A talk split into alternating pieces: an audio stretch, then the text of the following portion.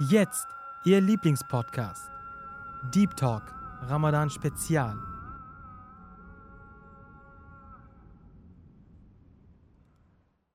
In der heutigen Zeit ein Muss. Das letzte vom Schlafengehen und das erste nach dem Erwachen ist unser Smartphone. Jeder trägt es bei sich, als wäre es ein zusätzliches Organ. Ja, wir sind dadurch alle vernetzt und haben unbegrenzten Zugang zu Informationen. Eine virtuelle Welt mit Likes, Abonnenten und Kommentaren. Was ist daran asozial und gibt es eine dunkle Seite von Social Media? Um das herauszufinden, müssen wir tiefer tauchen. Für diesen Deep Tauchgang habe ich heute einen sehr geehrten Bruder hier im Studio zu Gast. Am Mikrofon Herr Nasser Mahmoud. Assalamu alaikum wa rahmatullahi wa barakatuhu. Frieden und Segen Allah sei mit Ihnen. Wa alaikum salam wa rahmatullahi wa barakatuhu. Können Sie sich ein bisschen vorstellen für die Zuhörer? Mhm, ja, sehr gerne. Ähm, ja, genau, Nassim Mahmoud, das ähm, haben Sie ja schon gesagt. Ähm, von Beruf bin ich Journalist und überwiegend arbeite ich da auch äh, im Social Media und Online-Bereich. Das heißt, das Thema, um das es heute geht, ist quasi auch mein Brot und Butter. Also es äh, liegt mir doch Alhamdulillah sehr, ja. Das freut mich. Jazakallah, dass Sie sich die Zeit genommen haben. Ja, danke, dass ich da sein darf, Jazakallah. ähm, haben Sie schon mal was von der Nomophobie gehört? Nomophobie? Es klingelt was, aber ich könnte die Definition jetzt nicht sagen. Ich denke, das ist ein äh, sehr interessanter Einstieg. Ich äh, lese mal vor. Mhm. Als Nomophobie bezeichnet man die Trennungsangst ohne mhm. Mobiltelefon unerreichbar für soziale und geschäftliche Kontakte zu sein. Die Gründe für eine solche Unerreichbarkeit können von Verlust über Beschädigung bis hin zu einem leeren Akku vielfältig sein. Was ist da passiert? Ja, schuldig würde ich auch vor allem erstmal sagen. Also meine Frau würde das, glaube ich, unterschreiben. Ich habe das sehr stark. Das hat natürlich auch mit dem Beruf zu tun, aber ja, ich glaube, das kennen total viele. Ne? Wenn das Handy mal aus ist, wenn der Akku leer ist, man, man kennt das, äh, dass Leute panisch in ein Zimmer reinkommen und fragen, wo die nächste Steckdose ist oder ob jemand ein Ladegerät dabei hat. Ja, also ich, wie gesagt, ich bin selber, muss, muss man einfach gestehen, äh, geht mir auch so, ja. Wir haben da, wir können da alle irgendwie äh, was damit anfangen. Aber was ist da passiert? Wie konnte es passieren, dass der Mensch so abhängig von einem Gerät wird? Also ich erinnere mich ja noch an eine Zeit, wo das überhaupt nicht normal war, dass man überhaupt äh, Mobiltelefone hatte.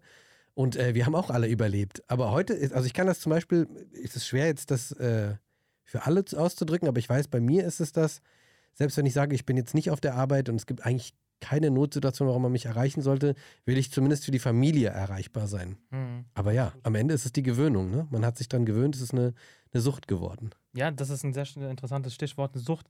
Ähm, ich habe mal einen Artikel äh, gelesen, jetzt auch letztens äh, von einem Computerwissenschaftler, äh, Frank Steinecke. Sehr interessant. Er hat nämlich ähm, erklärt, warum wir verliebt sind in einem Smartphone. also diese Bindung zwischen Mensch und Gerät, warum sie so, äh, ja, so sich weiterentwickelt hat, dass wir gar nicht mehr ohne können. Und dann hat er sehr interessante Aspekte erwähnt. Ich äh, nenne mal ein paar. Ähm, einmal, dass wir mit unserem Handy kommunizieren. Also wir, haben, wir geben ihnen einen Platz in unserem Leben, der kommunikativ ist. Äh, ein klassisches, Beispiel ist Siri zum Beispiel. Ja. Wir, wir, haben eine echte, äh, eine, eine Kommunikationspartner äh, im Moment und mit dem wir interagieren. An zweiter Stelle hat er genannt, ähm, wir haben in unserem Smartphone auch einen, einen Tastgefühl, äh, was, was aktiv ist. Mhm. Wenn unser Smartphone ähm, sanft ist oder dieses Material, was so schön ist, ähm, dann haben wir auch eine, eine automatisch eine, eine, eine besondere Zuneigung zum Gerät, weil wir, wenn wir das in die Hand nehmen, uns dabei halt wohlfühlen. Also man merkt auch, wie tiefgreifend äh, dieses, äh, diese, diese emotionale Bindung auch einfach ist. Dann hat er auch gesagt, ähm, dass ähm, dieses Bedürfnis, sozial aktiv zu sein, auch mit diesem Smartphone in Erfüllung geht. Dass wir verbunden werden mit unseren Freunden, mit unseren Fa Familienmitgliedern und ähm, wir, da, da sammeln sich auch sehr viele Emotionen in dem Moment, wenn wir Sachen teilen miteinander. Da sind wir auch wieder beim Social Media. Und äh, er hat gesagt, das alles erklärt, warum wir eine quasi eine Liebesbeziehung mit diesem Gerät folgen. Und ähm, an letzter Stelle meinte er, ähm, dass äh, unser Handy auch ein Speicherplatz ist für unsere schönen Erinnerungen, für unsere Fotos, für unsere Videos. Und äh, wir haben in einem kleinen Gerätchen eine, eine Welt, die uns sehr, sehr gut tut. Und deswegen haben wir Panik, wenn wir nicht wissen, wo unsere Mhm. Welt ist, wo unsere kleine virtuelle Welt sich befindet oder wenn sie bewusstlos ist, also sprich Akku ist leer, Ja, ja. dann ist sie halt äh, bewusstlos und wir wollen sie sofort wieder aufladen, damit wir Zugang haben.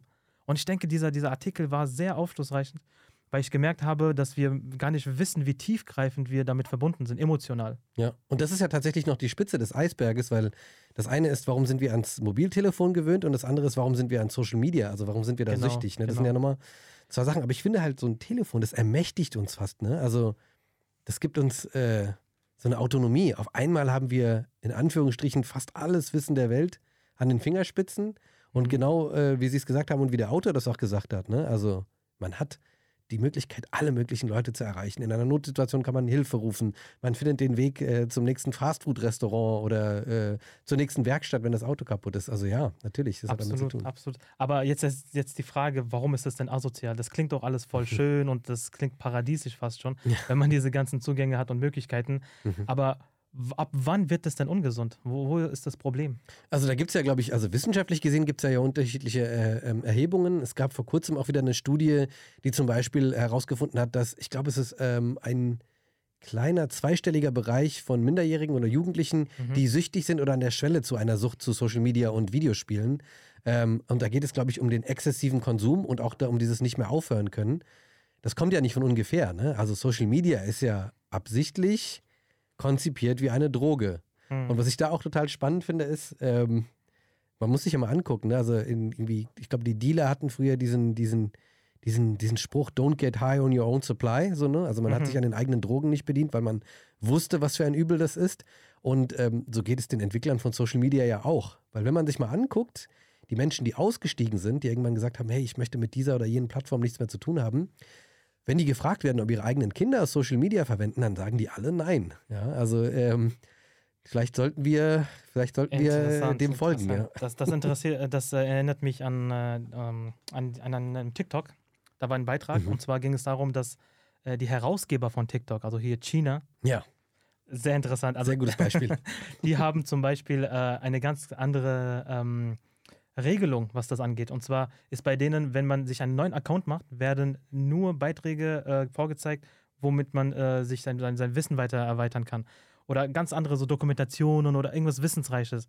Und ähm, ich bin mir nicht sicher, aber ich glaube, sogar ab einer bestimmten Uhrzeit darf man die App gar nicht mehr öffnen. Also dann ist sie komplett äh, deaktiviert überall.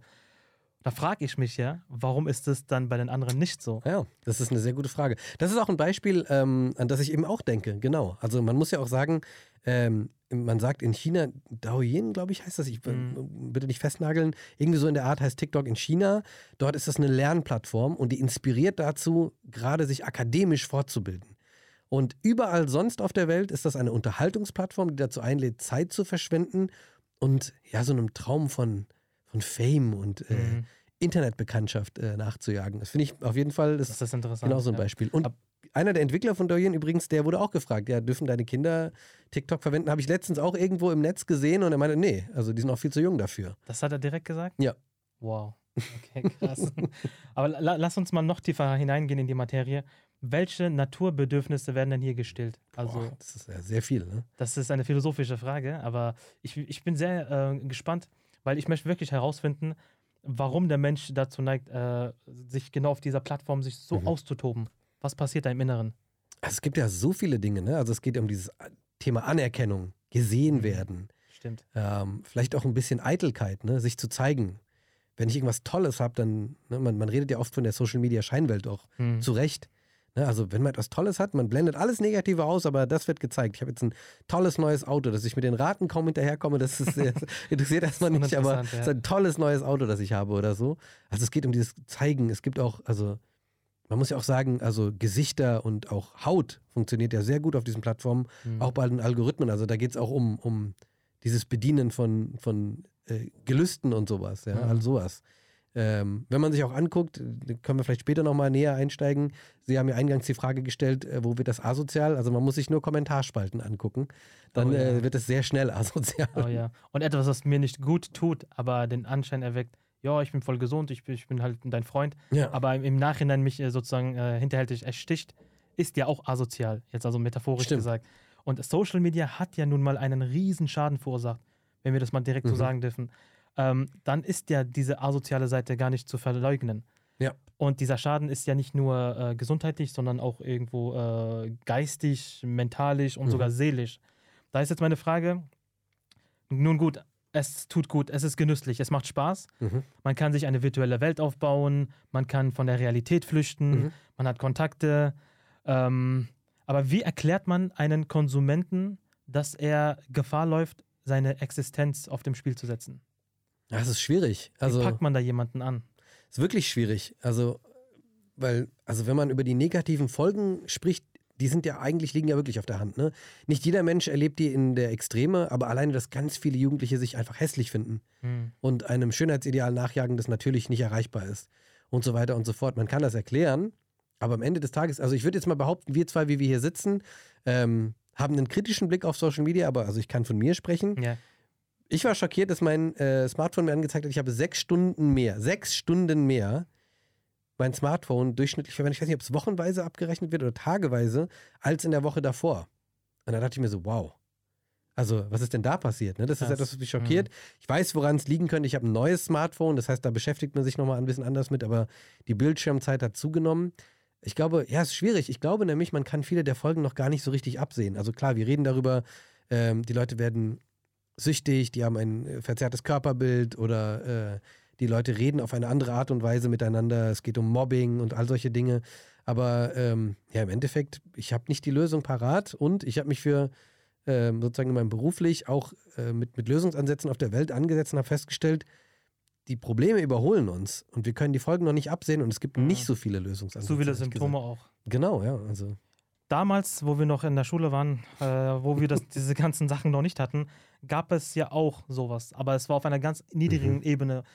Ich denke, das fängt ja schon damit an, wenn man sich einfach als Teil einer Gruppe sieht und dann vergleicht man sich ja miteinander. Wer sieht, äh, wer, wer trägt die äh, Markenkleider, mhm. wie sieht er aus, wie redet er, was für eine Anerkennung genießt er in der Gruppe. Und ich denke, da war es ja noch irgendwo gesund. Man, man versucht seinen Platz zu finden in der Gruppe.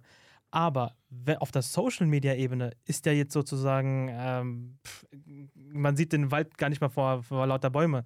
Es ist zu viel. Ja. Zu viele Eindrücke, zu viele Informationen, zu viele Menschen, die sich von ihrer Schokoladenseite zeigen. Ja. Aber dieses, dieses instinktive Verhalten, sich mit den anderen zu vergleichen, das ist ja noch vorherrschend, das ist ja noch da. Ja. Das heißt, man ist, ist in dieser Welt und ähm, scrollt die ganze Zeit hoch, runter und sieht nur hübsche Menschen die ganze Zeit. Ja. Weil die kommen ja auch natürlich äh, aufgetakelt vor der Kamera. Ja, ja. Die kommen ja nicht einfach so. Filter sind ja ein Riesenthema Filter, jetzt. Ne? absolut. Das ist ja komplett eine Maske, mit der man äh, auftretet. Und dann gibt es auch dieses runde Licht da. Ähm, Ach, dieses Ringlight, genau. Ringlight, also, genau. Das macht ja die ganzen Augenringe weg und so. Ja, ich meine, das Licht ist eine Sache. Ich meine, jetzt gerade, ähm, also wahrscheinlich, wenn der Podcast rauskommt, sind das ein paar Wochen jetzt, aber jetzt gerade ganz aktuell in der Diskussion ist, ähm, ist, äh, ist also sind Filter, die viel besser sind als die alten Filter, die sich mit dem Gewicht äh, Gesicht bewegen, wo man auch das Gesicht teilweise verdecken kann, die bleiben trotzdem so, wo Gesichter einfach makellos aussehen. Ne? Und dann Mhm. zeigen die Leute, das ist ein Trend sogar, witzigerweise, also ein bisschen self-aware dann doch, wo die Leute sagen, hey, das ist nicht mein Gesicht, ne? so sehe ich in echt aus und das ist einfach ein ganz anderes Gesicht. Das ist tatsächlich eine Selbstentfremdung, die da Ja, ja. stattfindet. Und ähm, man vergleicht sich einfach so viel mit anderen Leuten, dass man, sobald man das Handy dann weglegt oder Ja. man rausgeht aus dieser Welt, dann ist man so unzufrieden mit sich selbst. Das, das kann ich auch an einem folgenden Beispiel äh, dran äh, festhalten. Zum Beispiel, ähm, sagen wir mal, Sie haben äh, ein Auto und ein Haus, okay? Und äh, das ist Ihr Besitz, Hab und Gut und Sie sind komplett zufrieden damit. Alles schön und gut. Plötzlich ziehen Sie um in einer Gegend, da leben hunderte Menschen, Ihre Nachbarn, und jeder von ihnen hat 10, 10 Autos. 10, 10 Autos und eine Villa riesengroß und äh, alle sind Millionäre. Und sie verdienen da in dem Viertel jetzt als einziger nur, sagen wir mal so 4000 monatlich.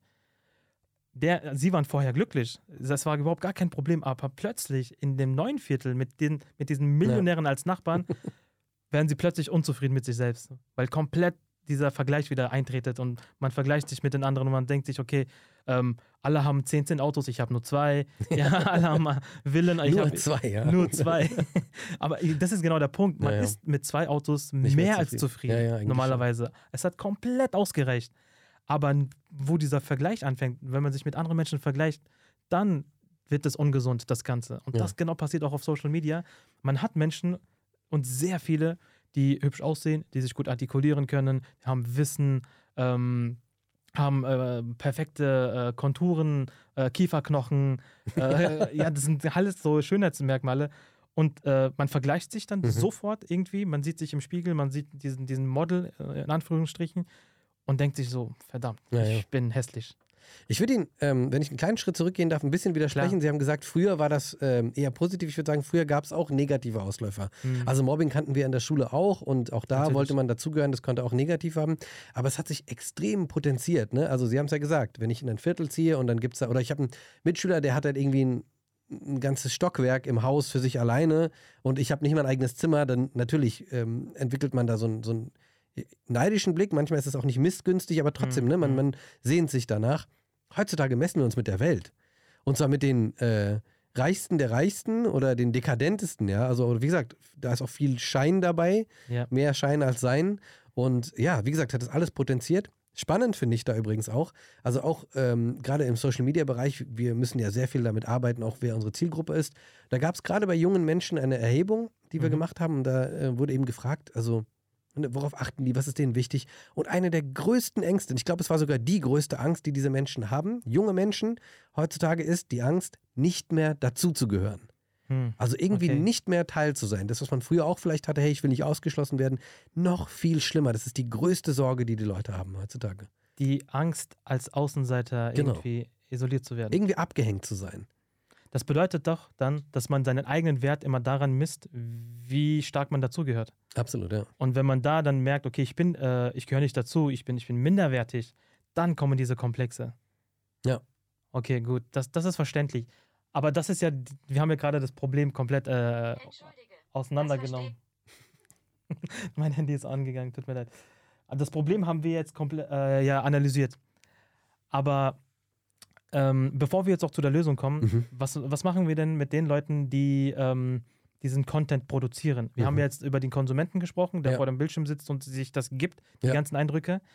Ähm, was machen wir denn mit, dem, äh, mit demjenigen, der Mhm. so tief in der Materie ist, dass er diesen, diesen Content ja produziert? Ja. Was passiert bei denen im Kopf? Ist, ich glaube, da gibt es auch wieder unterschiedliche Ebenen. Es gibt ähm, zum Beispiel gerade so Fitness- und Beauty-Influencer, da hört man immer wieder von den Zusammenbrüchen, die diese Menschen teilweise erleiden, ähm, weil dieses Aufrechterhalten eines bestimmten Bildes mit extrem viel Stress einhergeht.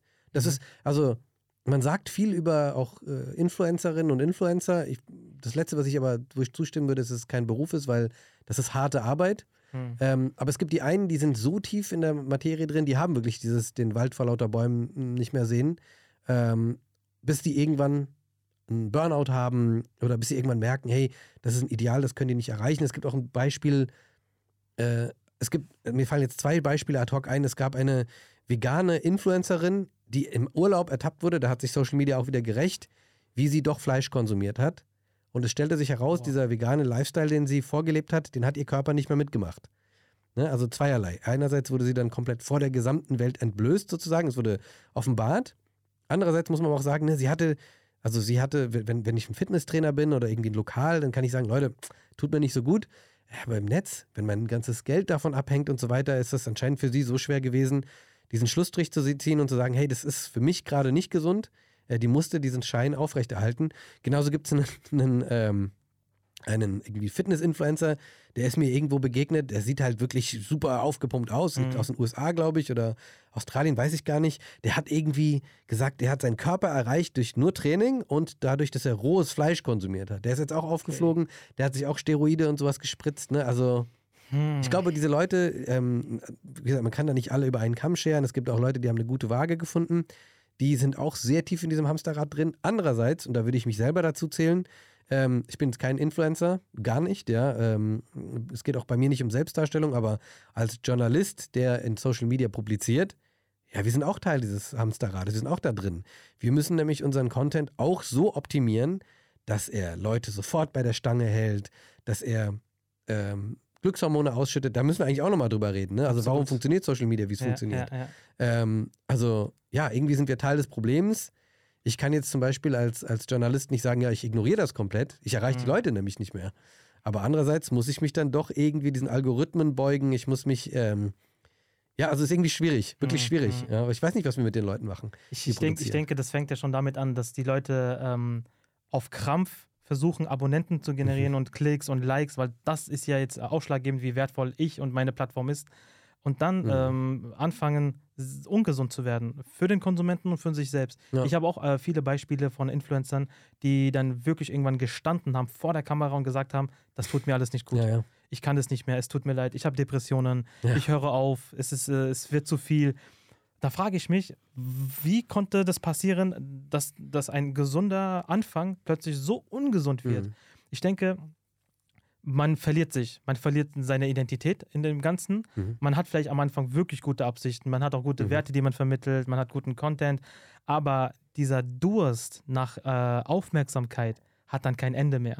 Vor allem ist man auch ähm, in einem Konkurrenzkampf mit anderen. Und da muss man sofort Genau. äh, bieten, man muss sofort äh, Videos Höher, hochladen. schneller, es muss bunter sein, der, der, der, der Sketch muss witziger sein, der Prank muss irgendwie noch grenzwertiger, grenzwertiger. sein. Und dieser Stress, der, Ja, ja. der ist dann so ungesund für den Kopf, dass man dann einfach nicht mehr weiß, wie man weitermachen soll. Und irgendwann ist es dann ganz zu spät, man, landet, man ist in Ja. irgendeinem Loch und äh, Ja, weiß nicht mehr, wie man da rauskommt. Das ist auch schlimm, also ich glaube, man kommt da schneller, also ich weiß nicht, wie es unseren Hörerinnen und Hörern geht, aber ich, im ersten Augenblick ist vielleicht der Impuls zu sagen, boah, wie kann denn das passieren? Ich glaube, man kommt sehr schnell in diesen Sog rein. Mhm. Ich glaube, man kommt sehr schnell in den Sog rein und man merkt das gar nicht. Ne? Also wie Sie schon gesagt haben, am Anfang sind die Absichten, äh, also da, vielleicht spielt jemand im Internet einfach ein Videospiel, ne? aber irgendwann merkt er, hey, das zieht und ich muss, und irgendwann, wenn das dann auch noch zum Beruf wird, man verdient sein Geld darüber, hängt sehr viel dran. Absolut, und ich ja. meine, es gibt, es gibt wirklich sehr viele Berichte von Menschen, die, ähm, ich, auch in meinem privaten Umfeld habe ich das erlebt, dass ähm, eine Kollegin, glaube ich, war das, die hat von einer Freundin erzählt, die hat einen TikTok veröffentlicht, das war super erfolgreich. Und bei TikTok geht das ja relativ schnell. Also wenn Mhm. ein Video viral geht, geht das richtig dann viral. geht's richtig viral. Und das nächste Video nicht mehr. Und die ist in eine tiefe Depression verfallen. Ne? Also weil diese, diese Bestätigung war auf einmal weg. Man dachte, oh, das ist ja toll und die Leute, die mögen das, was ich mache. Und auf einmal ist das weg, ja. Und äh, das ist, glaube ich, wirklich schwierig. Und, und genau das ist das Asoziale an Social Media, meiner Meinung nach. Weil ähm, man hat am Anfang eine, eine gesunde Herangehensweise bei dem Ganzen und man möchte wirklich etwas erreichen, bewirken. Aber die Social Media Welt schafft es, also jetzt nicht pauschalisieren, aber in diesem ähm, so Influencer-Milieu, dass man ähm, dann nur noch Auge für die Klicks hat, für die Likes, für Mhm. die Kommentare und ähm, die Konsumenten auch damit schadet. ja, ja. Und das ist halt ein Riesenproblem. Also gerade auch bei Vorbildfunktionen. Ne? Also wir hatten es ja gerade von, der Prank muss noch grenzwertiger sein und so weiter. Ne? Also wenn man sich teilweise Dinge anguckt, die wären vorher nicht möglich gewesen. Jugendliche schauen sich das an. Man, also, man neigt immer sehr schnell dazu, gerade die Leute, die sowas produzieren oder auch Musikerinnen und Musiker, hey, ich bin kein Vorbild, ne? ich mache nur, was ich mache. Mhm. Ja, aber am Ende des Tages ist man Vorbild. Absolut. Und ja, ja. die Leute äh, lassen sich von diesem Verhalten, dieser Sprache, von allem inspirieren. Wenn man sich anguckt, das ist ja wirklich, früher hat man sich in der Klasse vielleicht verglichen. Heute vergleicht man sich mit der ganzen Welt. Man muss da in Konkurrenz sein. Ne? Oder man lernt von Leuten am anderen Ende der Welt, deren Slang oder irgendwie dumme Ideen, die die haben, die macht man nach. Wirklich schwierig. Aber ich glaube, Mhm. ähm, auch beim, beim Asozialen, an Social Media, an sozialen Medien gibt es auch viel mehr asoziale Sachen. Absolut, absolut. Dazu werden wir noch kommen. Mir fällt dazu gerade ein, ein kleiner Aspekt ein, was der Glaube für eine Rolle in dem Mhm. Ganzen spielt. Und zwar, wir haben ja viel darüber geredet, ähm, dass der Mensch seinen Wert dadurch ermittelt, Mhm. wie er von seiner Umgebung wahrgenommen wird, wie der auf, äh, im Internet wahrgenommen wird. Und da sagt der Glaube zum, zum Beispiel, sagt er, ähm, ermittle deinen Wert dadurch, wie du bei Gott stehst. Mhm. Das ist ja auch eine Essenzlehre des Islams. Ja. Und äh, ich denke, das ist auch sozusagen der Gegengift für das Ganze, auch die Lösung. Ähm, wenn wir uns bewusst sind, dass das äh, Relevanteste überhaupt ist, wie wir bei Gott stehen, bei unserem Schöpfer, Mhm. Dann haben wir diese ganzen Probleme ja gar nicht. Weil wir wissen, ähm, wir werden uns äh, in unserem Glauben weiterentwickeln und wir werden Gutes tun. Wir haben eine Moralvorstellung im Glauben und wenn wir versuchen, dieser gerecht zu werden, dann werden wir unseren Wert auch steigern. Also quasi, wie sieht Gott mich und nicht, wie sieht mich mein Abonnent oder mein, meine, mein, mein, äh, meine Community, wie die mich sieht, sondern wie sieht mich mein Schöpfer? Stehe ich bei ihm gut? Die Frage ist wichtig. ja. Ich denke, dann ist man immer auf der sicheren Seite. Ich glaube, gerade so moralische Vorstellungen, also gerade was wir sozusagen als, als vom, vom Glauben aufgetragen bekommen, könnte das soziale Medien wirklich sozial machen. Also wenn es die sanfte Sprache ist. Ja. Wenn es darum geht, ja, also deine eine Hand soll nicht wissen, was die andere spendet. Ne? Wie viele, also man muss ja auch sagen, ich glaube, auch da ist nicht immer Negatives dabei. Und ich Mhm. finde es auch schön, manchmal zu sehen, wie Leute spenden und jemandem eine Freude machen. Andererseits ist dann immer auch der Verdacht dabei, hey, geht es darum, auf die Kosten von Menschen, die Not leiden, irgendwie Klicks zu generieren und so weiter. Mhm. Also wenn man das auch einhalten würde, ne, die eine Hand weiß nicht, was die andere macht und man, man hausiert nicht damit, wie man anderen Leuten Mhm. das Leben verbessert. Ähm, man, man hält sich davon fern, irgendwie lüsterne Blicke umherzuwerfen. Ich glaube, all diese Dinge könnten Social Media viel sozialer machen, tatsächlich. Absolut, absolut. Beim, beim Social Media geht es ja auch eigentlich darum, entertained zu werden. Also man hat, Ja, ja. möchte Unterhaltung. Also wenn man zum Beispiel sein Handy jetzt in der Hand hält und äh, durchscrollt, dann ist es eigentlich uns völlig egal, ob die Person im Screen moralisch vertretbar ist. Ob sie irgendeine Religionszugehörigkeit äh, Zugehörigkeit hat oder ob sie irgendwelche, keine Ahnung, äh, Prinzipien verfolgt. Es geht nur darum, ob die Person mich entertainen kann oder nicht. Hm. Und ich denke, die, die, die, die Influencer, die wissen das dann irgendwo. Und dann bieten die auch Leuten diesen Content und versuchen sie zu entertainen. Und jetzt kommt das, der, dieser Aspekt mit dem Glauben. Der Glaube lehrt uns ja, dass wir eine gewisse Verantwortung haben. Und als Influencer, wenn ich jetzt noch gleichzeitig auch ein gläubiger Mensch bin, Hm. dann wüsste ich, dass ich nur Content produzieren darf, der auch moralisch vertretbar ist, weil ich eine gewisse Reichweite habe, weil ich Kinder äh, erziehe dadurch, die mir zuhören, die zuschauen. Ähm, und dann bekommt das Ganze wieder einen gesunden Touch. Das ist genau, was Sie vorhin eigentlich gemeint haben.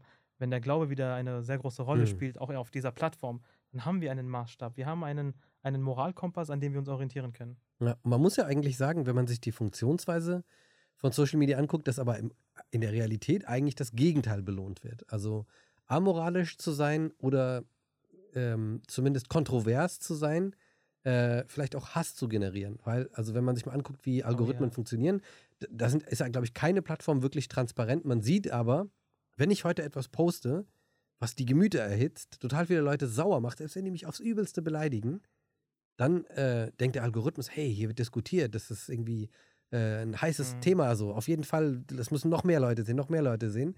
Also das heißt, das belohnt all die Menschen, die sich äh, nicht um Harmonie bemühen, sondern im Gegenteil, die vielleicht sogar noch mehr Zwietracht sehen wollen und ähm, noch mehr in die Extremen gehen, auf die eine oder andere Art und Weise Hm, und, und wird mehr Menschen angezeigt, macht diese Leute reicher, größer, erfolgreicher, wie auch immer. Ne? hm. Und im Endeffekt ist es dann egal, dass eine, ein Teil der Leute, die da reagieren, sie hassen oder zumindest ihre Position sehr stark ablehnen.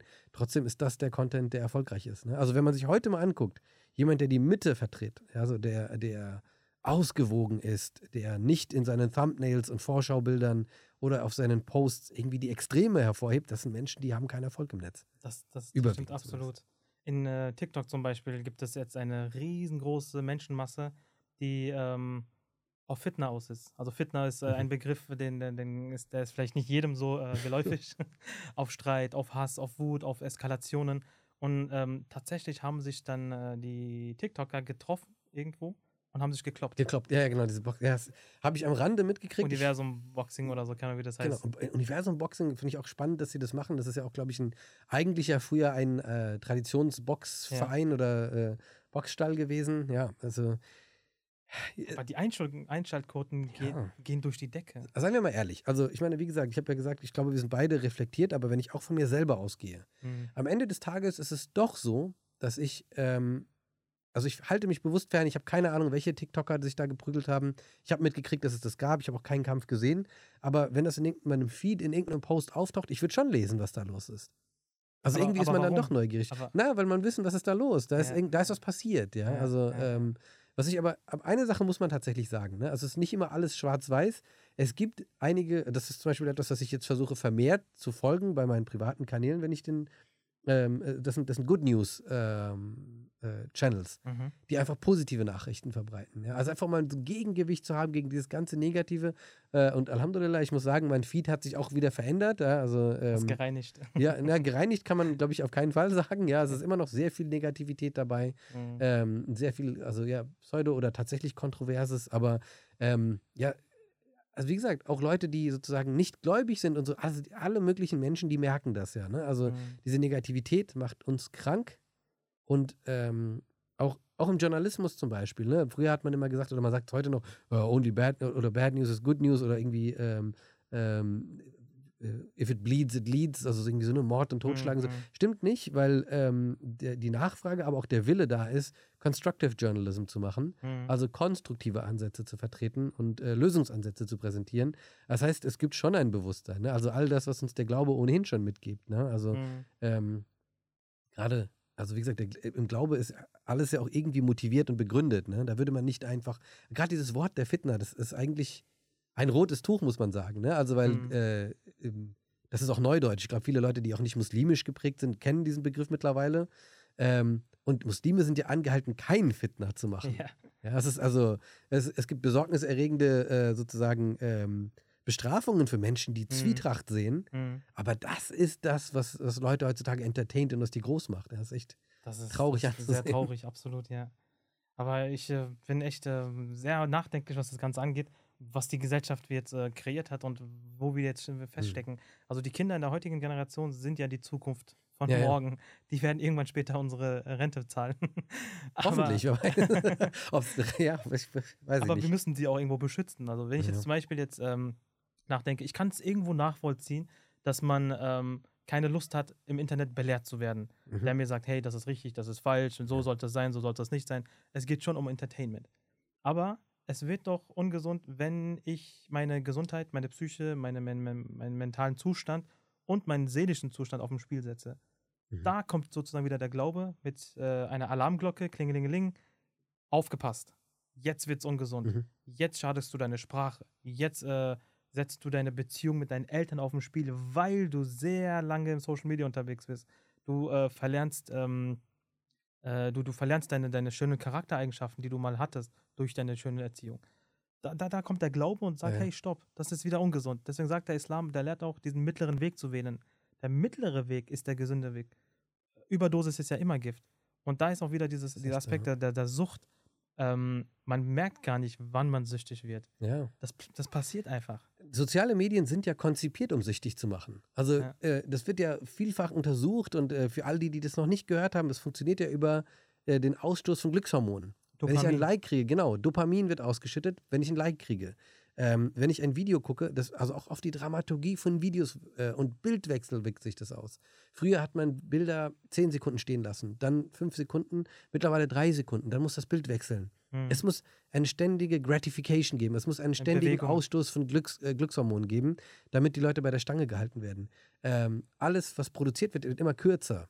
Also klar, die Plattformen, alle Plattformen lernen dann, hey, wir brauchen für manche Sachen dann doch auch längere Formate. Sowohl Instagram als auch TikTok erlauben dann immer auch längere Videos. Aber im Kern, Instagram hat ja versucht, TikTok nachzumachen. TikTok hat irgendwie seine ganzen kurz, wirklich kurz, kurz, kurz Videos. Ja? Hm. Da keinerseits finde ich das ähm, beruflich und einfach auch von der Sprache her und irgendwie schon spannend, wie Leute es schaffen, zum Beispiel in 15 Sekunden komplexe Dinge runterzubrechen. Andererseits, ne, also wir werden darauf trainiert, Hm. nur noch kurz Aufmerksamkeitsspanne zu haben. Ja, ja. Und das ist, glaube ich, auch die große Gefahr. Also Sie haben es ja gesagt, wir müssen eigentlich die Jugend schützen.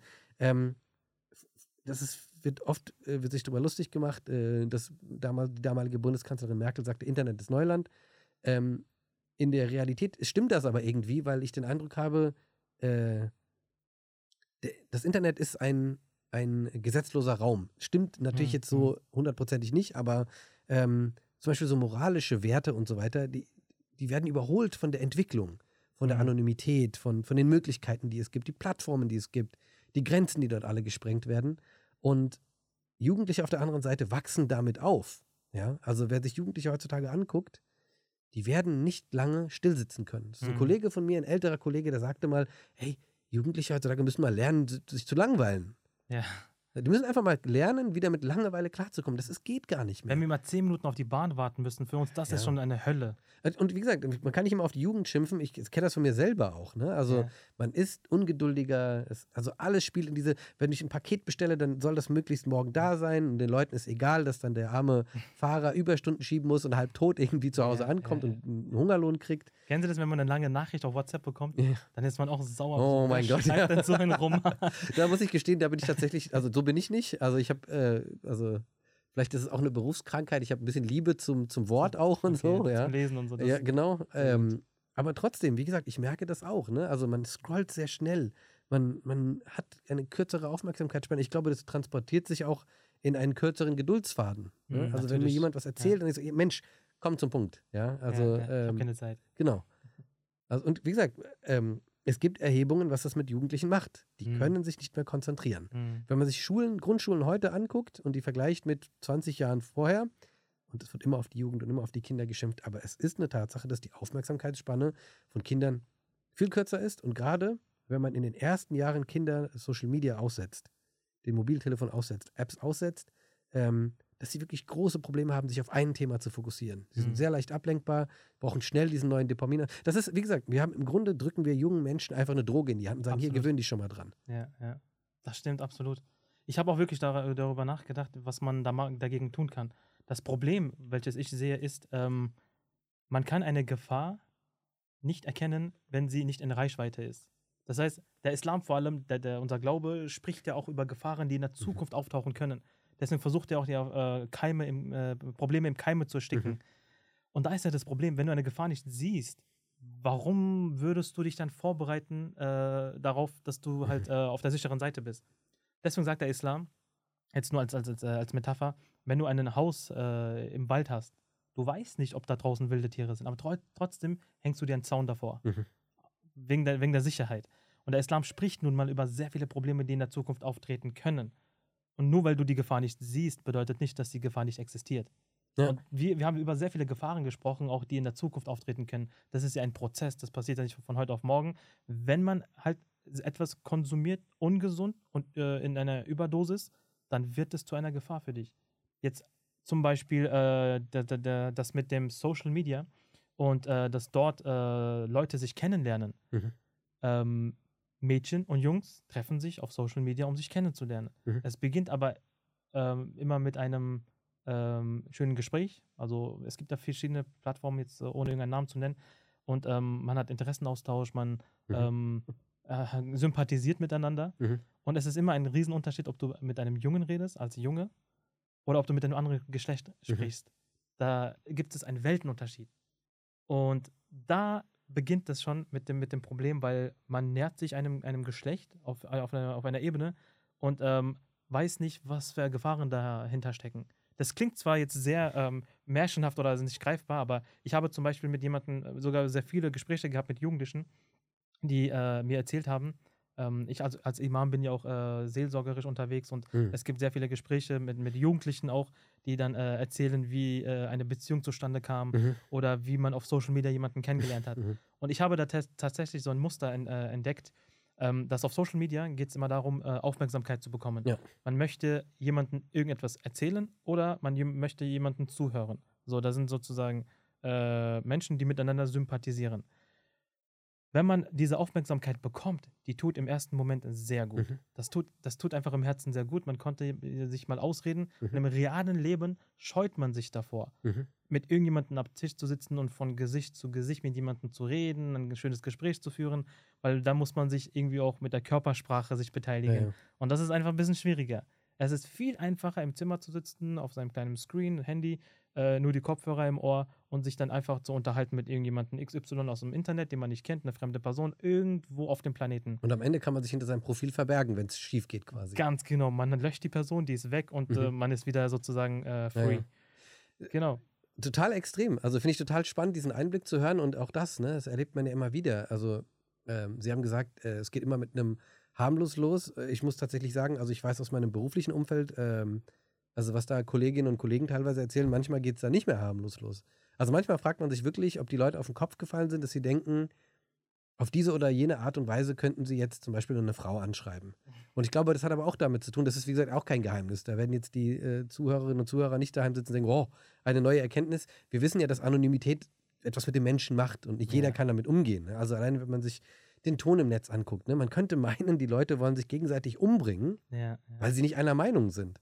Ja, und genauso ist das eben auch beim, beim, äh, beim Herangehen an Beziehungen, auch dieses Ex und Hop, ne? Also ja, hier, wir versuchen mal und ich kriege jetzt nicht sofort, was ich haben will, auf geht's nächste, so nach dem Motto. ja, ja. Ähm, und also wie gesagt, also die, die Sprache, auf was da abgezielt wird und so, ja, da wird Sehr einem schlimm. echt, also Angst und Bange teilweise, vor allem auch da wieder, ne? Mhm. Das klingt jetzt so, wie man früher eigentlich nie klingen wollte, wie die alten Leute mit ihrem Krückstock da äh, rumwedeln und sagen, äh, die Jungen und so. Ja, Aber ich mache mir echt Gedanken, Leute, die damit, direkt damit aufwachsen, die das gar nicht kennen, wie wir es früher kennen. Ne? Stimmt, die den Übergang gar nicht Angesicht zu erlebt Angesicht, haben. genau. Die kennen tatsächlich nur Kommunikation digital, ohne, also ich meine, das ist ein Mä- Männlichkeitsbild, das wir auch nicht vertreten. Ja? Mhm, mhm. Aber zum Beispiel, ähm, die ganzen harten Kerle sagen ja, ja, im Netz traust du dich das. Wenn du vor mir stehen würdest, wüsstest du, du würdest einen Satz heiße Ohren kriegen, um es mal nett auszudrücken, wenn du das sagen ja, würdest. ja, ne? ja. Ähm, wie gesagt, ich unterschreibe jetzt keine Gewalt, aber tatsächlich, also irgendetwas, ob es das ist, ob es die Scham ist, gab es früher von Angesicht zu Angesicht gewisse Dinge nicht zu sagen, anders zu sagen, vielleicht ein bisschen Rücksicht auf Menschen zu nehmen. Mhm. All das fällt natürlich weg, ja. Und wie Ja, gesagt, ja. ganz viele Menschen können damit nicht umgehen. Der Hass wird extremer. Menschen nehmen sich das Leben wegen Cybermobbing. Man muss ja auch sagen, äh, da habe ich auch letztens einen Beitrag gesehen äh, über einen der ersten äh, jungen Menschen, die im Netz berühmt geworden sind mit so einem Fail-Video, war inszeniert, wusste keiner, hat das ganze Leben verändert. Früher hat man sich blamiert, dann hat die Schule vielleicht gewusst, ah, der ist irgendwie dumm hingefallen. Mhm. Heute weiß es das ganze Netz. Das ist für immer im Internet, ja. Das ist Auch- ewig, ja. Also wirklich, das ist eine, Das eine Internet riesige vergisst nie, Gefahr. sagt man ja. Genau. Also Mhm. wirklich, all, alle, alle Herausforderungen, die wir als Gesellschaft vielleicht hatten, die sind viel potenzierter im Netz. Und es gibt, ja, wen soll es da geben? Einerseits Mhm. sagt man ja auch, es ist gut, im Netz gibt es keine Regulierung. Da können Dissidenten aus, keine Ahnung, irgendwie Unrechtsstaaten können ähm, dort frei ihre Meinung äußern, was sie sonst nicht könnten. Ja, aber andererseits ähm, ja, ist das gefährlich. Absolut, ja. Ja, ich, ich frage mich, äh, wie, kann wie konnte das denn passieren, dass wir Menschen ähm, eigentlich einen guten Charakter haben von zu Hause aus? Jetzt gehen wir mal davon aus. Mhm. Aber sobald wir diese Anonymität genießen, legen wir diesen, diesen schönen Charakter ab, also diese Erziehung, Mhm. diese, diese, diese Moralvorstellung und lassen die Sau raus im Internet. Dann gebe ich mich so, wie ich möchte. Also manchmal habe ich das Gefühl, dass die Menschen entweder eine Maske aufziehen Oder ihre Maske absetzen, ja. im Internet, genau, so eine, eine komplett andere Identität aufnehmen und dann sind die halt komplett crazy unterwegs. Oder Menschen zeigen sich wirklich von ihrer Ja, wahren Seite Seite, und da ja. ist ein, auch ein Biest dahinter, der sich versteckt. Ich glaube, beides ist wahrscheinlich Beides, wahr. beides, Je nachdem, wa- also bei jedem unterschiedlich wahrscheinlich. Aber ja. Und da äh, kommt wieder der Glaube ins Spiel Mhm. und der erklärt, ähm, eine Anonymität gegenüber deinem Schöpfer gibt es Gibt nicht. es nicht, ja. Und da weißt du, okay, egal was ich tue, ob ich alleine bin, oder egal äh, mit wem ich gerade rede, da gibt es einen Schöpfer, der mir über die Schultern schaut und er sieht, was ich mache. Und zu, bei ihm muss ich halt auch Rechenschaft leisten. Wenn man mit diesem Bewusstsein reingeht, egal Social Media oder die wahre Welt, ähm, dann passt man auf. Man überlegt zehnmal, bevor man redet. ja, ja. Man, man, man weiß, was auf dem Spiel steht. Deswegen ist auch hier gerade dieser Denkanstoß, nicht den Glauben immer mit etwas assoziieren, was, was Fesseln sind, was ein Gefängnis ist, was ich Mhm. immer nur einschränken möchte. Es ist eine gesunde Kontrolle, eine, eine gesunde, eine gesunde ähm, Maßgebung, wie bei einem Fahrer, der eine Route hat und ein Ziel hat. Mhm. Auf der Route gibt es ja auch ähm, Schilder und eine Kreuzung und einen Kreisverkehr. Und man, man muss ja auf dem kürzesten und schnellsten Weg sein Ziel erreichen. Und ein Glaube gibt dir genau diese Richtlinien. Und es gibt keinen Zwang im Glauben an der Stelle nochmal ganz wichtig. ja, ja. man kann sich ja ähm, frei auswählen, welchem Glauben man folgen möchte Ja. und welchen nicht. Genau. Aber äh, tatsächlich, also ähm, ich werde mit dieser Frage ja auch immer wieder kon konfrontiert. Also als praktizierender Muslim ähm, leben wir nach Regeln. Viele Regeln, die gibt es heutzutage in der Gesellschaft auch gar nicht mehr so oder nicht mehr so streng. Aber ähm, ja, für mich äh, ist es eben auch das, dass ich den Eindruck habe, äh, bei manchen Dingen ist ein gewisser Rahmen einfach wichtig. Also genau wie Wasser, das einen zwischen den Fingern durchrinnt, bringt mir nicht so viel, wenn ich Durst habe, wie wenn das in einer Tasse ist. Also es ist irgendwie, es ist, also es ist dasselbe Element, aber es ist reguliert. Es hat seine Grenzen und es wird dadurch nutzbar oder hat einen positiven Wert. Mm. Ja, das stimmt. Das ist ein schöner Vergleich. Alhamdulillah. Ja, was, was machen wir denn jetzt mit den, ähm, äh, mit den jugendlichen Mädchen und Jungs, die jetzt sagen, nö, ich muss ihn doch erst kennenlernen, ich muss doch wissen, wie er tickt, Mhm. ob er meinen Humor versteht. Und es, wie, wie geht es denn am besten, wenn nicht auf Social Mhm. Media, wenn wir uns nicht sehen? Ja, also ich meine, ich glaube, da ist es, also, da- also eigentlich kann ich da nur zu den Menschen sprechen, die gläubig sind. Also Mhm. sozusagen, weil ähm, für gläubige Menschen ist das ja so, wir, wir wissen, also eigentlich weiß nur Gott alles. Weil wer sich mal Kennenlernen im Netz anguckt, also jetzt mal abgesehen davon, dass manche Leute da alle Regeln des äh, guten zwischenmenschlichen Miteinanders vergessen, vergessen, Entschuldigung, ähm, gibt es das Phänomen des Catfishings. Es gibt auch pädophile Menschen, die sich in Jugendlichen verbergen, hinter Jugendlichen verbergen und äh, junge Menschen verführen möchten und so weiter und so fort. Wenn wir das alles auch mal beiseite lassen, muss man einfach mal auch sagen, ja, aber es ist also, man wird im Netz wie gesagt, es ist viel mehr Schein als Sein. Mhm. Nicht die Menschen kennenlernen, wie sie sind. Und ich meine, wir als Muslime, wir, ne, also wenn man auf Partnersuche geht, man betet das Istikhara-Gebet, man, man bittet Gott, Mhm. einem Dinge zu zeigen, die vielleicht jetzt noch gar nicht offensichtlich sind, ähm, die aber später sich auswirken können. ne? Also, Genau, genau. Ähm, ja, wie gesagt, also ich glaube, es wird die wenigsten Menschen geben, die im Netz, selbst wenn sie gute Absichten haben, wird ja niemand in ein Gespräch hineingehen und alle seine negativen Seiten erstmal auf den Tisch legen. Oder vielleicht ganz selten mal Leute. Vielleicht gibt es Mhm. den einen oder anderen, der denkt, hey, das Aber ist doch sehr mein, selten. Sehr Genau, selten. die denken, hey, ich bin jetzt mal anders und ich sage meine negativen Seiten und vielleicht landen die dann auch irgendwie doch nochmal beim, Mhm. bei, bei, der, bei der Person ihrer, ihrer, ihres Interesses. Aber genau, überwiegend, also man verkauft sich ja äh, wahrscheinlich immer. Absolut. Wenn, wenn wir auch versuchen, da irgendeine positive Seite zu finden, die ist so minimal, marginal, das, Mhm. das geht gar nicht. Also wir müssen wirklich das Problem beim Namen nennen. Wenn Leute versuchen, sich auf Social Media kennenzulernen, in Mhm. den meisten Fällen äh, eskaliert, also es artet aus. Jetzt ist die Frage, wie artet das aus? Mhm. Es artet folgendermaßen aus, dass man ähm, seine Grenzen dann nicht mehr kennt, weil es gerade gut tut. Es ist einfach schön, jemanden Mhm. äh, zu haben, einen, einen anderen Geschlecht, der äh, vielleicht noch ein schönes Bild drin hat. Man hat da ein paar Videos oder Fotos von ihm irgendwie und ähm, man unterhält sich mit ihm äh, so lieb und so freundlich, dass man nach Wochen plötzlich äh, ein, das Gefühl hat, dass die Person zu meinem ein Teil meines Ja. Lebens geworden ist. Ähm, ich habe tatsächlich diese Gespräche gehabt mit den Jugendlichen und die meinten, irgendwann ähm, haben wir uns gegenseitig ähm, erzählt, ähm, also nachdem wir wussten, was wir Hobbys und äh, Lieblingsfarbe, Lieblingsfilm, diese ganzen Interessen haben wir uns schon ausgetauscht. Aber irgendwann wusste ich so viel von der Person Bescheid, welchen Termin sie wann hat und um wie viel Uhr. Okay, Und ähm, gefährlich. ja, also so viel weiß man plötzlich. Das Ja, heißt, ja. da besteht eine emotionale Bindung Mhm. und die ist gefährlich. Mhm. Warum ist die gefährlich? Weil ähm, man die Person eigentlich ja nicht kennt. Erstens, wie Sie genau sehr gut beschrieben haben, die ist ja noch äh, fern, also auch Ja, ja. Äh, geografisch gesehen noch ganz weit weg irgendwo. Man saß nicht äh, von Gesicht zu Gesicht an einem Tisch mit der Person und hat nicht die Körpersprache oder Mimik vor Ja. Augen per se.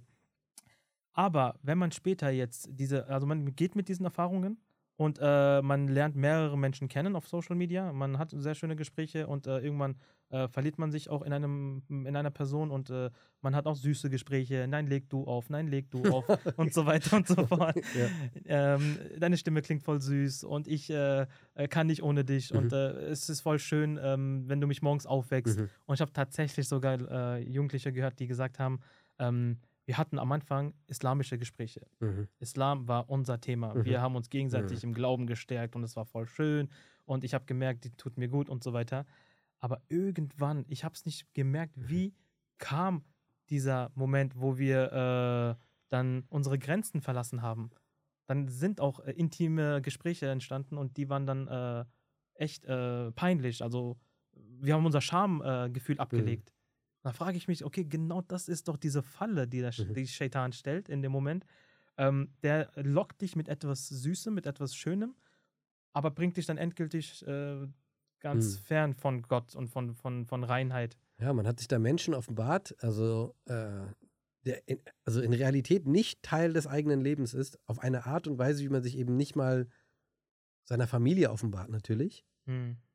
Und äh, ja, das Schlimme ist, wenn man, wenn das, wenn das dann abbricht, wegen irgendeiner Nichtigkeit oder wie auch immer, irgendwo ist man doch nicht auf einer Wellenlänge oder es verändert sich was im Leben, ja, dann hat man ein Stück von sich selbst, ein ganzes Stück von sich selbst, irgendeiner fremden Person gegeben, das kriegt man nicht wieder. Das kriegt man nicht wieder, ja. Ja. Und da ist ein emotionaler Schaden und darüber Mhm. möchte ich sprechen, weil diese Menschen, die diese Erfahrung machen, ähm, später ja irgendwann wirklich jemanden heiraten werden. Mhm.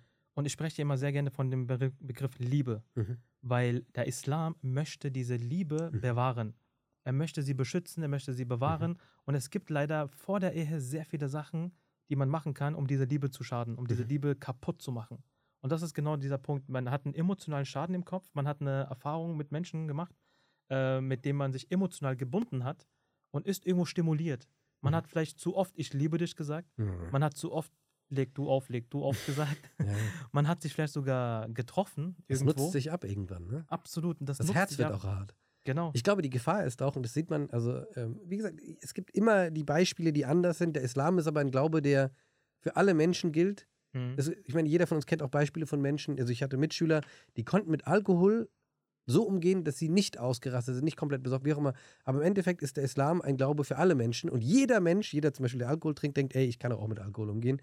Können sie vielleicht nicht. Und hier ist es ähnlich. Ne? Also ich glaube, wir müssen mal ausblenden, dass es vielleicht den einen oder anderen eine Beziehung gibt, die gesund erwachsen ist Mhm. aus sowas. Aber ähm, genau das ist eben die Gefahr. Ne? Also irgendwann will man vielleicht, also man, man, man wird vorsichtig, sich zu öffnen. Dann ist da vielleicht die richtige Person. Vielleicht wirklich will man den Bund der Ehe mit jemandem eingehen, aber ist schon so darauf gepolt, auf Enttäuschungen, auf und so weiter und so fort. Das Herz ist hart, dass man nur noch versucht, sein eigenes Genau. Positives aus der genau, Beziehung zu ziehen genau. und gar nichts mehr gibt. Oder Ja, gar nicht ja. mehr sozusagen an einem gemeinsamen. Aber der Islam orientiert äh, sich ja nicht nach diesen Ausnahmen, sondern er schafft eine Regelung, Genau. um die für, Probleme im Keim zu ersticken. für die gesamte Gesellschaft Gesamt- sozusagen. gesamte Gesellschaft, genau. Und äh, ich meine, wenn man, ich bin auch immer, ich finde es immer wieder auch spannend, ähm, Menschen, ähm, die nicht gläubig sind, aber zumindest zu erklären, weil, wie gesagt, der Islam, der genießt leider ein zweifelhaftes Image, sehr repressiv zu sein, aber man Mhm. muss sich mal fragen, ob da nicht manchmal doch, für uns Muslime ist es klar, es Ja, hat alles seinen Sinn absolut. und Zweck. Ähm, und äh, wie gesagt, diesen emotionalen Schaden, wenn man sich den angucken möchte, ähm, es gibt sogar Sendungen, die sich mit Catfishing befassen. Es Mhm. gibt äh, ganze Dokumentationen, Bücher, was auch immer darüber geschrieben wurde. Ähm, da sieht man diesen emotionalen Schaden, den sowas auslösen kann. Ja. Und selbst wenn es eben nicht das ist, ne, jeder Mensch kennt das, eine Gewöhnung, bei Drogen funktioniert das so, bei, bei Hobbys funktioniert das so, beim Sport funktioniert das so. Also selbst wenn ich Gewichte hebe, Mhm. irgendwann ist die Stimuli Stimulation für den Muskel so, der ist gewachsen, der hat einen Widerstand entwickelt und ich brauche mehr Gewichte. genau. Das ist sozusagen, wie wir als Menschen funktionieren. Genauso ist es mit der Liebe auch. Irgendwann habe ich viel zu vielen Leuten gesagt, ich liebe dich, vielleicht entwickle ich dieses Gefühl gar nicht mehr. Mhm. Vielleicht ähm, habe ich so viel Angst, wieder mein Herz an jemanden zu verschenken, äh, der mir nicht gut tut oder der dann doch aus meinem Leben verschwindet, dass ich das nicht mehr ernsthaft sagen kann, dass ich mich nicht mehr ja. öffnen kann. Also, Das ist eigentlich auch tatsächlich die Antwort auf äh, die Frage, warum man Beziehungen nicht führen Hm. sollte, so äh, ohne die Ehe zu haben. Weil das äh, statistisch gesehen auch ähm, nicht äh, gut endet. Und das, da gibt es tatsächlich Stat Statistiken, ähm, die zeigen, dass ähm, so eine Herangehensweise, dass man mehrere Beziehungen führt und Mhm. man hatte den einen Partner und den anderen und den nächsten und den vierten und den fünften, dass sich dann so eine Erfahrung im Kopf sammelt, ja, ja. die dann in der Ehe dann äh, ihre Spuren hinterlässt. Die, Das Ja. zeigt sich. Also ein Männer oder Frauen generell vergleichen den Partner erstmal mit den vorangegangenen Beziehungen. Also wir reden gerade wieder von der Regelung. Es gibt bestimmt Ausnahmen vielleicht, Mhm. die irgendwo doch äh, es äh, geschafft haben, dass es erfolgreich ist. Aber im Grunde ist es ja ähm, eine, eine, eine Erfahrung, die man macht. Mhm. Im, äh, und man hat diesen Vergleich nun mal. Den kann man nicht einfach so abschalten. Und äh, das ist ja dem Partner auch nicht fair gegenüber, Ja, ja. wenn man halt mit so einer Erwartung in die Ehe reinkommt. Wenn man ein anderes Beispiel nehmen will, selbst bei Freundschaften ist das so. Jede Freundschaft ist anders. Vielleicht sind beide Freundschaften ehrlich, die sind gut und die sind, ne, also, aber vielleicht ist die, die, der eine Freund ist immer da. Immer Mhm. da. Wir sehen uns jeden Tag. Der andere Freund ist nicht, der hat nicht immer Zeit, der ist immer beschäftigt, aber ist, also hat eine gleiche freundschaftliche Liebe für mich wie der andere und würde mir gen genauso oder vielleicht sogar noch mehr zur Seite stehen, wenn ich ihn mal brauche. Mhm. Aber weil ich diese Vergleichbarkeit habe, genauso funktioniert das, glaube ich, in einer Beziehung auch. Und ich finde, das, das glaube ich, das Schlimmste, was passieren kann, ist, ähm, wenn gute Ehepartner sich nicht finden oder nicht zusammenbleiben können, weil sie irgendetwas im Kopf haben, was äh, die Freundin vorher anders gemacht hat oder besser gemacht hat. Oder Die eine konnte besser besser zuhören, die eine konnte besser kochen, die dritte war, keine Ahnung, eine Sportlerin oder so. Genau. Ja, Ja. also, äh, oder die eine hatte mehr Drive oder die andere wollte eigentlich gar nichts im Leben machen, war Ja. mehr so gechillt, wie man selber ist. Ja, und Dieses Bedauern, hätte ich doch sie geheiratet genau. und so weiter. Ich ja. das äh, tatsächlich erlebt, glaube ich, jeder ähm, Mensch, äh, dass es im Umfeld auch manchmal Leute gibt, die haben Bindungsängste. Mhm. Ähm, die haben eine gute Partnerin gefunden, also sind, ne, es ist, also ich kenne das wirklich von, von, von äh, Schulfreunden oder so, ne, die haben eine Partnerin gefunden, haben aber große Angst, irgendwann den nächsten, auch nach Jahren den nächsten Schritt zu machen. Ja, vielleicht ist da noch eine andere. Und ich sage dann immer, ja, bestimmt. Ich glaube nicht an diese eine Person, die passt. Mhm. Es gibt bestimmt viele, aber du hast doch eine Person, die alles hat, was du brauchst. Hast Ja, du den, sagst du selber. Dann, also, warum hat man Angst zu. Also, wie gesagt, für mich ist das, also, also wie gesagt, ein ganz eigenes Thema Eigenes eigentlich. Thema ne? eigentlich schon, ja. Ja, ja. ich, ich gebe immer diesen Ratschlag, äh, wenn ich das versuche immer zu erklären, weil für Leute ist es nicht greifbar, weil es gibt Mhm. immer diesen Mindset, ich muss ihn kennen, ich muss auch wissen, wer Ja, der ist. Ich muss wissen, äh, was für eine Schuhgröße, was eine Kleidergröße, so bis zu den letzten Details. Ja, es gibt auch Details, So. die wichtig sind. Aber ich meine, das, das darf man ja nicht vergessen. Selbst sozusagen, man sagt immer, oh, der Islam und es ist immer ein Anstandsdame, ein Anstandsmann dabei, der immer guckt, dass die nicht alleine sind ähm, oder wie auch immer. Aber man kann sich grundsätzliche Fragen stellen. Ne? Zum Beispiel, ähm, äh, äh, möchtest du äh, dich auf Familie fokussieren, auf Kinder oder bist du eher berufsfokussiert? Wo sind deine Interessen? Wie tickst du? Es gibt Menschen, die passen nicht zusammen. Und am Ende des Tages muss man sagen, selbst das, Menschen verändern sich. Menschen sagen nicht die Wahrheit. am Ende des Tages, wir als Muslime sie sind ja überzeugt, ne? der Einzige, der alles weiß, ist unser Schöpfer. Absolut. Der weiß mehr über, also Gott weiß mehr über mich als ich selbst. genau. Und deswegen ist für mich der einzig sichere Weg, äh, Gott zu fragen. Ich meine, dann ist natürlich die, die, die nächste Frage ist, interpretiere ich das, was ich gezeigt bekomme, richtig? Ja, Ist auch nochmal, ne? Also, und, und ich glaube, den Fehler, den manche Leute auch machen, die beten und dann haben sie ein positives Zeichen. Wie gesagt, das ist ein anderes Thema, aber das ist ein anderes Thema. genau, Aber kurz als Erklärung, weil es geht ja gerade um das Gebet Istikhara. Istikhara, genau. Ja. Genau, und Istikhara kommt aus dem Wort Khair. Das Mhm. ist auch vielen ein Begriff, das heißt ja ähm, Wohl, Mhm. genau, Wohl oder Besserung. Und ähm, es geht nicht darum, wirklich ein, ein Zeichen zu bekommen oder ein, Mhm. ein, ein Hinweis, sondern es geht eher darum, dass man Gott äh, darum bittet, dass man äh, eine Entscheidung treffen wird und Gott Mhm. möge einem helfen bei dieser Entscheidung und möge dass diese Entscheidung dann auch fruchten und, und ähm, äh, Genau. einen Wohl mit sich bringen. Ähm, genau, aber ich äh, gebe immer einen Ratschlag und zwar, ähm, wenn sich zwei Menschen kennenlernen, dann haben sie immer ein unbe unbeschriebenes Blatt Papier vor sich. Und bei einer Beziehung beginnt man, dieses Blatt Papier schon zu beschriften Mhm. mit seinen eigenen Farben. Und äh, da ist äh, dein, dein, dein, dein, dein Beziehungspartner, also noch keine Ehe, ein Beziehungspartner, zeigt sich dann halt von seiner schönen Seite, von seiner Schokoladenseite und so weiter. Und du fängst an, deine Notizen zu machen auf diesem Blatt. Und du hast eine Vorstellung und er hat dir irgendwelche Versprechungen gemacht, er hat dir ähm, irgendwas, äh, die, die, die Sterne vom Himmel Mhm. geholt. Und das alles kommt auf diesem Blatt Papier erstmal.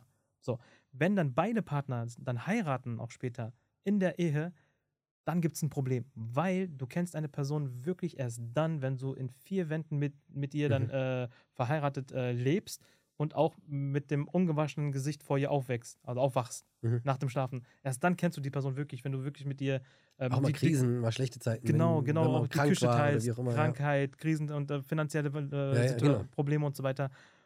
Aber da, da, dann gibt es Probleme, weil dann hast du dein Blatt vor dir, so Mhm. das, was du beschriftet hast, und denkst dir so, oh mein Gott, das ist ja gar nicht der Mensch, den ich kennengelernt Mhm. habe damals. Damals warst du anders, damals hast du, warst du voll süß, damals hatten wir äh, die und die Sachen besprochen und jetzt bist du ganz anders.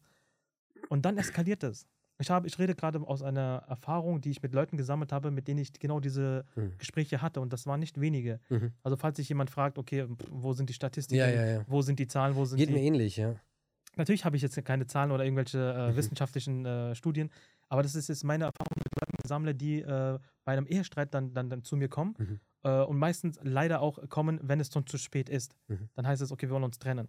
Und wenn ich dann Mhm. tiefer mit den, mit den Leuten dann über diese ganze Sache rede, dann merke ich, okay, da gab es schon irgendwelche äh, Sachen vor der Ehe, Mhm. die das Ganze dann äh, verursacht haben. Mhm. Ist es nicht besser, wenn man mit einem unbeschriebenen Blatt Papier in die Ehe reingeht? Man hat da so Eckdaten draufstehen. Genau. Man hat da so, einen- so einen gewissen Rahmen vom genau. Blatt. Man weiß, so, okay, ähm, Gewisse Glaube Daten stimmt. müssen natürlich stimmen. Absolut, genau. Und dann ähm, hat man ja ein gemeinsames Interesse, nämlich Mhm. die Ehe soll funktionieren. Die Ehe soll äh, für uns beide friedlich, harmonisch, süß, liebevoll sein. Und dann achtet, man hat Rücksicht auf, man nimmt Rücksicht aufeinander, man passt auf, man, man lernt sich dann gemeinsam kennen. Man weiß dann so, okay, das sind die Trigger Points, die darf ich nicht äh, betätigen. Ähm, ich äh, werde über die und die Themen nicht reden oder, oder die und die Themen sind wünschenswert. Äh, der Mann checkt dann irgendwann, okay, sie mag Spaziergänge. Die Frau checkt irgendwann, okay, ich äh, möchte, dass ich ihn begrüße, wenn er nach Hause kommt. So kleine Sachen, Ja.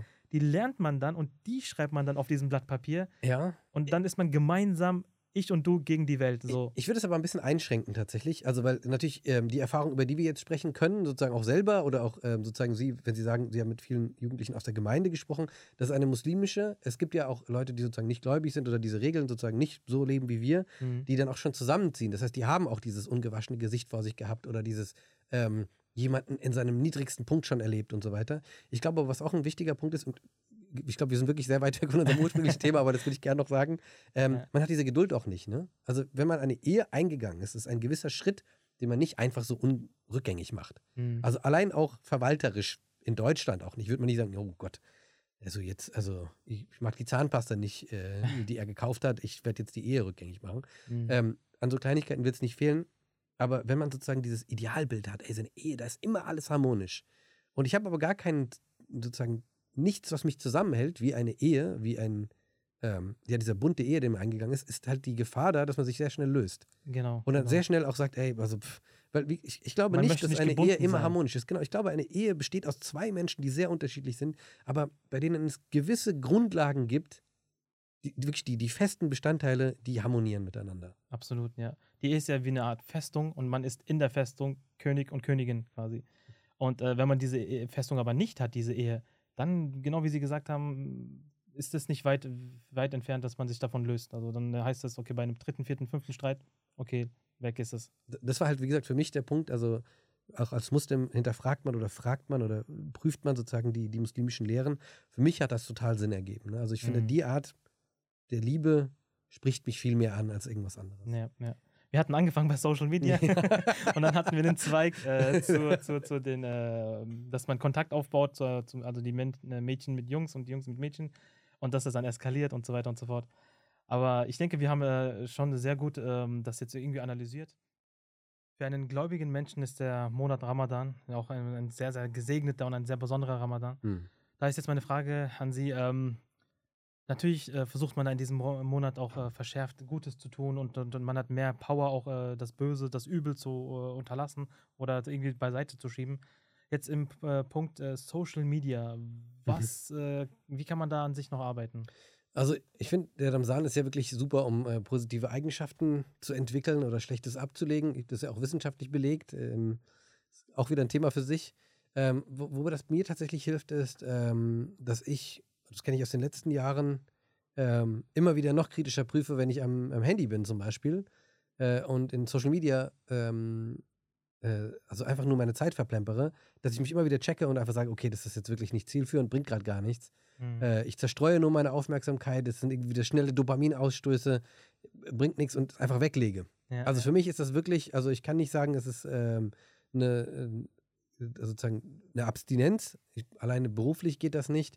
Ähm, aber es wirklich, ich reduziere das nur auf das Nötigste und man muss es einfach sagen.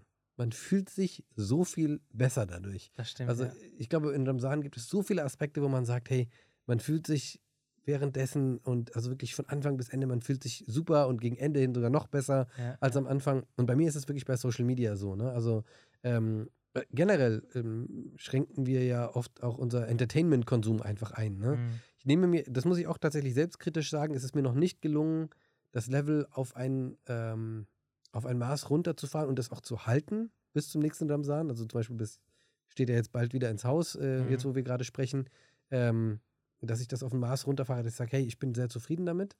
Aber ähm, zumindest hält das eine Zeit lang an.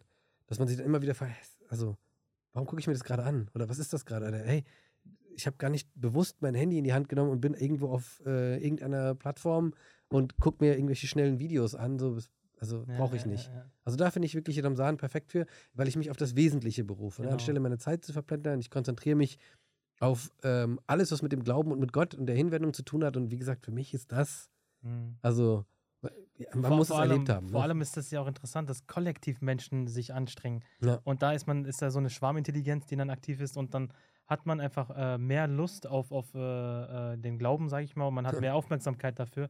Und ähm, die Lust auf andere Sachen vergeht einfach. Ich weiß, dass auch ähm, dieses ähm, Mindset herrscht, dass man ähm, im Ramadan nur hungert und durstet Mhm, nee. und äh, es geht nur darum, dass man einfach nur ähm, nichts isst und trinkt. Aber jeder Moslem oder beziehungsweise sollte jeder Moslem wissen, Ja. dass es nicht nur darum geht, sondern ähm, man, man verzichtet auf eine physische Nahrung und ersetzt sie durch eine spirituelle Nahrung. Hm. Das bedeutet, wenn wir jetzt gerade warten, bis das Fastenbrechen kommt, sollten wir nicht unser Handy aufschlagen und die Zeit totschlagen, dass man sagt, okay, hey, ich muss jetzt irgendwie meinen Hunger äh, überstehen und deswegen ähm, schaue ich mir jetzt äh, drei, vier Filme an und, und ich äh, werde den YouTuber und den YouTuber und den TikToker jetzt komplett durchsuchten. Ähm, nein, das wäre jetzt wieder falsch, weil da hat man den Sinn des Fastens nicht verstanden.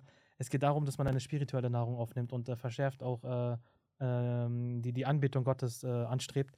Und äh, ich, das hilft einem dabei, äh, selbst zu reflektieren. Man hinterfragt nochmal sein Leben, die Sinnfindung ähm, in allem. Und äh, wenn man dann, äh, dann, dann begreift, dass äh, die Monate davor im Mhm. Leben man äh, irgendwelchen irdischen Zielen hinterhergejagt hat, dann überkommt einem ein so, so, so ein Schamgefühl. So, ja. Und man denkt sich so, okay, ähm, Gott sei Dank gibt es diesen Monat, der Ja. einen wieder daran erinnert, ähm, dass man einen Schöpfer hat, dass man äh, gewisse Verantwortungen und äh, Aufgaben im, im Leben hat, eine Sinnverfolgung und ähm, die einem auch gut tun im Leben. Also die auch sehr positiv sind, die sehr gesund sind, die mich auch äh, ähm, regeln und, und mir so, ein- so, so ein Gleichgewicht im Leben geben. Da sind wir wieder bei dem Rahmen, den wir irgendwann erwähnt hatten. Ne? Genau, genau, absolut. Und der Ramadan gibt uns halt diese Atmosphäre und auch diesen Boden dafür, dass wir uns als Gläubige auch weiterentwickeln können und auch im Social Media den gesunden Konsum wiederfinden. Da gibt es ja auch zigtausende Plattformen, äh, also so, so Content, äh, der, der islamisch ist, der Ja. äh, mit, mit Überlieferungen, mit Koranversen, mit, mit äh, Menschen, die über den Glauben sprechen und so weiter. Ähm, den kann man sich natürlich auch geben. Also Oder selbst wenn nicht religiös, aber positiv, also irgendwie Positiv. konstruktiv, ja. Genau, genau. So eine Bereicherung fürs Leben. Ja. Absolut. Äh, Für mich auch tatsächlich eine der Situationen, wo wieder der Glaube äh, eine Lösung mir persönlich bietet für ein modernes Problem, dem ich mich gegenüber sehe. Also wirklich, ne, Digitalfasten. Zum, äh, zum, zum Fasten an sich auch nochmal Digitalfasten oder das zumindest sehr zurückfahren, das, äh, Alhamdulillah, das hilft mir immer wieder. Ja. Ich meine, alles braucht ja eine Disziplin, äh, Mhm. um, um in eine Ordnung zu kommen. Und der Ramadan hilft uns dabei, ähm, einmal im, im Glauben eine Disziplin wiederzufinden, weil es gibt ja Regeln und, und äh, Uhrzeiten, in denen man was etwas tut und man hat eine Struktur im, im, im ganzen Monat. Und die Struktur über, äh, überträgt sich dann auch im gesamten Leben, auch im gesamten Lebensabschnitt, dass man auch im, im, in der Arbeit auch eine gewisse Struktur bekommt. Und das Gleiche findet dann auch in Social Media statt. Dann bekommt man auch dort eine Struktur. Das heißt, dieses, diese Disziplin, die ist halt sehr, sehr wichtig, dass man nicht komplett außer Kontrolle gerät im, im, im Konsum, im allem, sondern ähm, der Ramadan äh, erzieht uns. Da ist ein Trainingscamp für uns, Mhm. der uns dann wieder diszipliniert als Mensch, als, als Gläubiger vor allem. So, vielen herzlichen Dank. Ich ge- gebe dir das letzte Wort äh, und ähm, Oh ja. bedanke mich äh, sehr herzlich auch dafür, dass du die Zeit gefunden hast. Es war ein sehr interessantes Thema, es war ein sehr interessanter, ein interessantes Gespräch auch für mich. Ähm, es gab äh, auch sehr viele Momente, wo ich äh, selbst reflektiert habe, wo ich auch selbst auch sehr viel gelernt habe. Und ähm, ich äh, hoffe, dir, den Zuhörern wird es auch gefallen, inshallah. Und ähm, ich bedanke mich an, äh, an dir herzlich und gebe dir das letzte Wort. Hm, Ja, danke auch von mir. Ja, schwierig, das letzte Wort, was sage ich da? Ähm, also wie gesagt, jetzt, wo wir das jetzt gerade aufnehmen, steht uns Ramsan ins Haus. Das heißt, ich wünsche allen ein gesegnetes Ramsan, äh, gesegnetes Eid-Fest dann auch im Anschluss und ähm, auf dass wir alles schaffen, wirklich uns ins Positive zu verändern. Und all denen, die nicht gläubig sind und vielleicht doch über diesen Podcast gestolpert sind, ähm, hoffe ich, dass wir Einblicke in muslimische Lehren und die Hintergründe geben konnten, die sich vielleicht nicht sofort erschließen. Also ähm, warum es heute Menschen gibt, die immer noch an diesen Regeln festhalten und sie für sehr aktuell halten. Ähm, ich hoffe, das hat sich ein bisschen erschlossen. Und ich hoffe, wir haben nicht zu viele Stränge aufgemacht, die vielleicht nicht ganz zu Ende gedacht waren. Das war unsere, unsere Überlegung, aber ich hoffe, dass es nicht passiert. Inshallah, ja. Inshallah.